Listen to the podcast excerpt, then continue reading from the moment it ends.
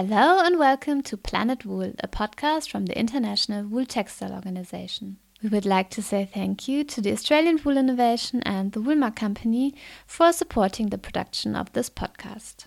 Australian Wool Innovation and the Woolmark Company, owned by and working for Australian wool growers across research, development, and marketing of the world's greatest fibre. At Planet Wool, we bring you a series of wool industry experts from the 85th Congress of the International Wool Textile Organization. The speaker of this episode is Paolo Zegna. Enjoy Paolo Zegna. Ladies and gentlemen, good morning.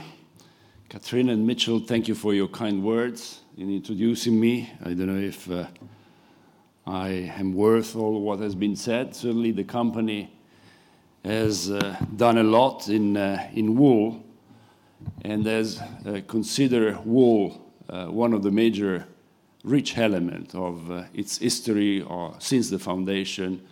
And we've based a lot of our developments on the quality of it. And so, in a way, we are very grateful to what wool has brought to us. So, um, my presentation, in fact, today which has been in a way already summarized, and so I won't repeat the entire story, has been already summarized by Mitchell, uh, will focus mainly on other aspects. So, on what in fact uh, wool means to us, and most probably more broadly, what we feel about the way wool is treated, the advantages of wool, what are eventually the menaces to war or the opportunities that we could uh, take from now onwards, depending on how we behave. As I said, the stories, and as uh, it has been mentioned, the story and involvement of Zegna in wool has been uh, practically since the very beginning when my father started uh, in Trivero in 1910. We've been purchasing wool from Australia for very, very many years wool that uh, was coming in, uh, in big uh, lots in, in Italy. It was then chosen, separated, the good from the bad, and so forth. and this is when, in looking, we started, in looking to the various sources of wool, whether it, it, was from Australia or South America or from Africa.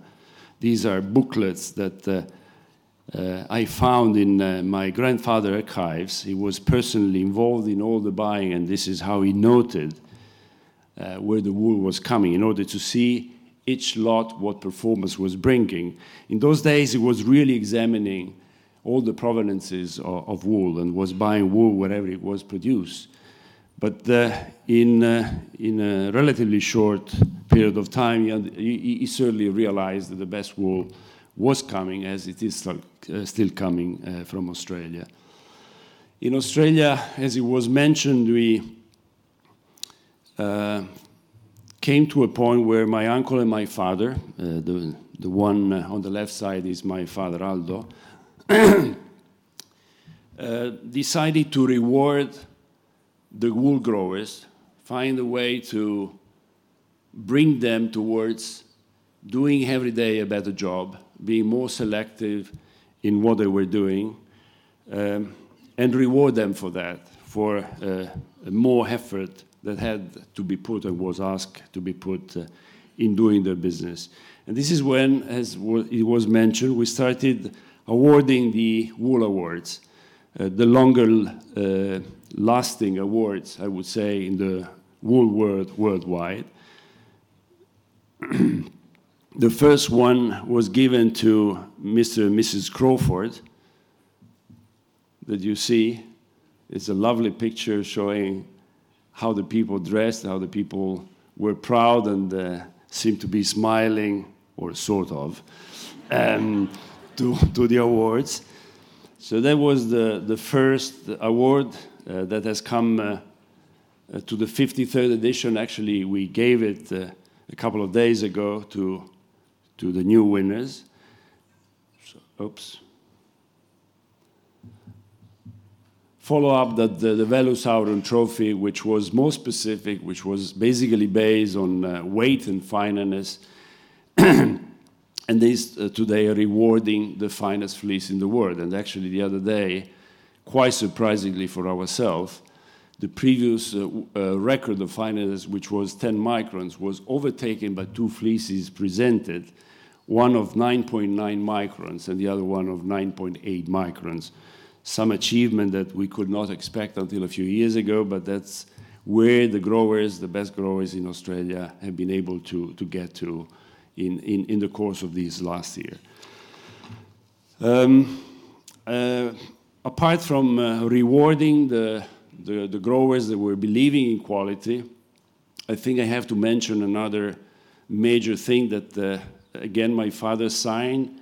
Can't remember exactly the name. I think it was in 1964 uh, when we were appointed and we signed an agreement, the first the worldwide agreement with the IWS as the first license licensee of uh, uh, the International Wool Secretariat. In the meanwhile, uh, it was uh, our normal habit to continue to promote wool. One of the aspects that I want to uh, in, in enhance is that you don't only have to, to produce the better, uh, the best uh, material you can, but then you have to promote. And this is something that, uh, fortunately for our company and for our family, the grandfather, since the early 30s, believed in. If you do something, let people know and be proud of what you, uh, what you do and create a, an image on what you're doing. So the promotion that we had since uh, 19, uh, the 1930s continued all along the years, following us through the innovation of products that we have tried uh, in every collection to put forward in order to give newer interpretation, more creative, more innovative, with deep research to present the aspect of a fiber that live uh, with the times, that we're not just stuck on traditional uh, uh, fabrics, not just stuck on formal wear, but was following the trend of the market and was adapting to it.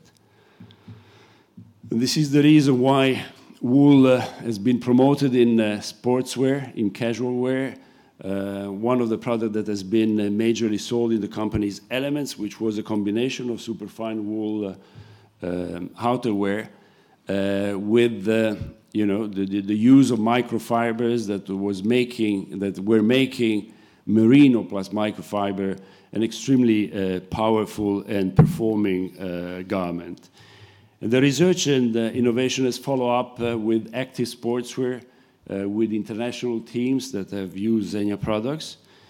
And we are very glad that recently, thanks also to the intervention of the AWI, there was an association which I think has been uh, pretty well uh, accepted in the market of an international, very well-known soccer player, Del Piero, a representative of the best of Italy, and Wool playing the cards and playing the game of the future.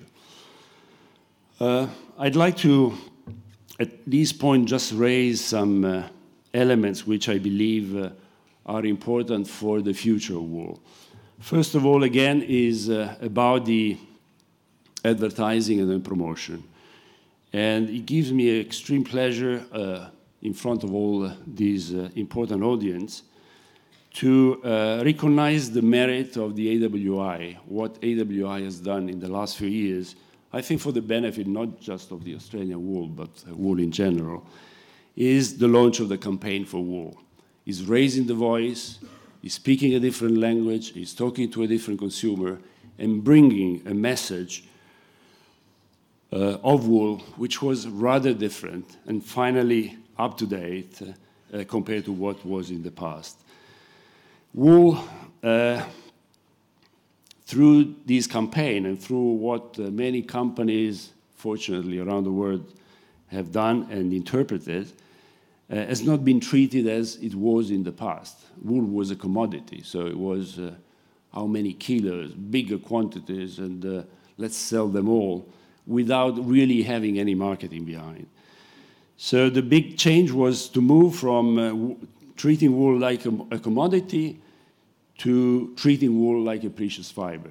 You know that, for example, if you compare what uh, wool represents in comparison to what is the huge bigger, uh, bigger, bigger quantity of cotton or other artificial fibers, wool is very small, is, uh, and as such has to be treated as a special fiber. So the title of this important fashion magazine in Italy, Wool's uh, Luxurious Touch, gives the impression that this is the way that wool has to be treated. Fortunately, it has been treated in the last few years, but it should continue to be treated in the future.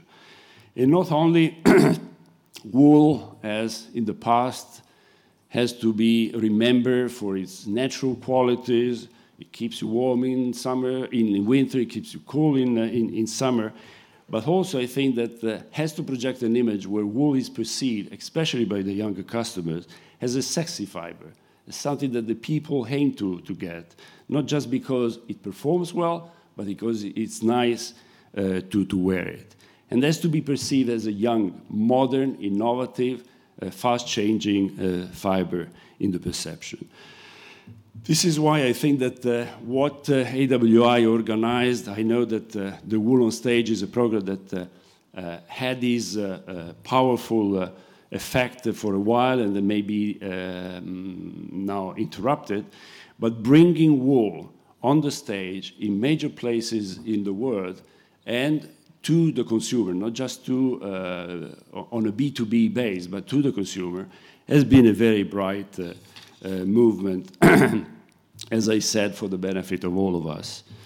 Bringing wool to young, not just young consumers, but bringing wool to young interpreters, younger designers, hopefully uh, uh, helping them to, to come up uh, with the, their own ideas, putting them on stage and demonstrate their capabilities.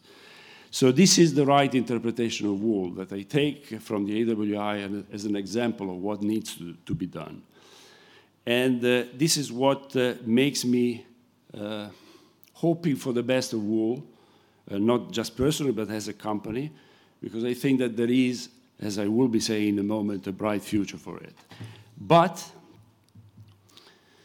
uh, if I have uh, to say something maybe a little strong is that the promotion is not just to raise our sales, but is also to protect wool, because sometimes we have the impression that there are some menaces coming from outside, some movements that want to demonize wool, that want to try to, to show a negative aspect of wool.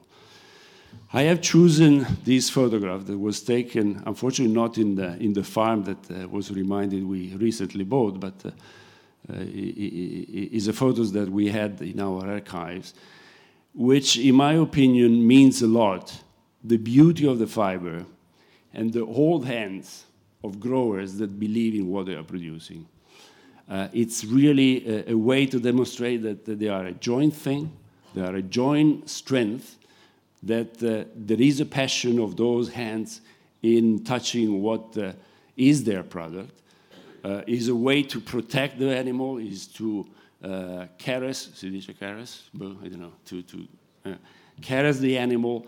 And when, you know, you have movements around which uh, tries to send a negative message on wool, I think that we should respond with this. Um, there is an absolute interdependence between wool growers and their animals. I think that uh, it's not up to me to remind that, uh, but the good animal husbandry have been uh, extremely strongly and well developing and have constantly improved in the last few years.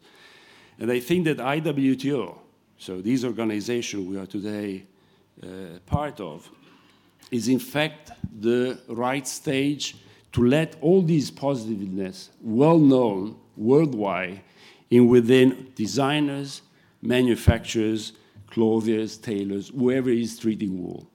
We need to have all the people involved completely convinced of the beauty and so reacting to what is eventually the negative effect that sometimes or the negative sound that we we hear from uh, uh, from outside. The National Wool Declaration, in my opinion, is one of the best answers that we have given. And to me, what does it mean? In a few words, I'm uh, sure that all of you are aware of it. The National Wool Declaration, in one word, means transparency. And transparency means to be willing to behave as leader of the market, not being afraid of what we are doing, show what we are doing, why, and what is eventually the consequence of consequence if we were not doing certain things, is pushing the industry towards the best possible practices. If we want to sell our fiber as a prestigious and rare fiber as number one, we have to act as number one. So we have to prove that we are doing the maximum for the protection of the animals, treating the, the, the fiber, and so forth. So I think that uh, you know, if there is a bright future because of what I said, if there is a bright future because there is a younger customer that today is interested or could be extremely interested in wool, if there is a, an even traditional customer that today is requiring not just a brand, not just a window, not just a, an advertising page, but is asking what there is behind the product. I see where the bright future of wool is.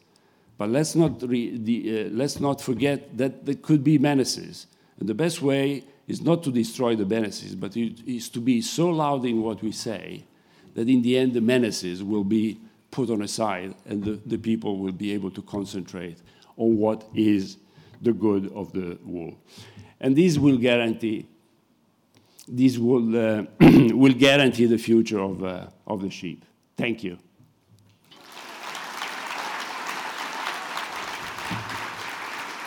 We hope you enjoyed this episode. IWTO will be in Harrogate, North Yorkshire for its 86th annual congress with another group of experts from industry and retail. To learn more about wool or to join us at the congress, visit the IWTO website at iwto.org or connect with IWTO on LinkedIn, Facebook, Twitter, or Instagram.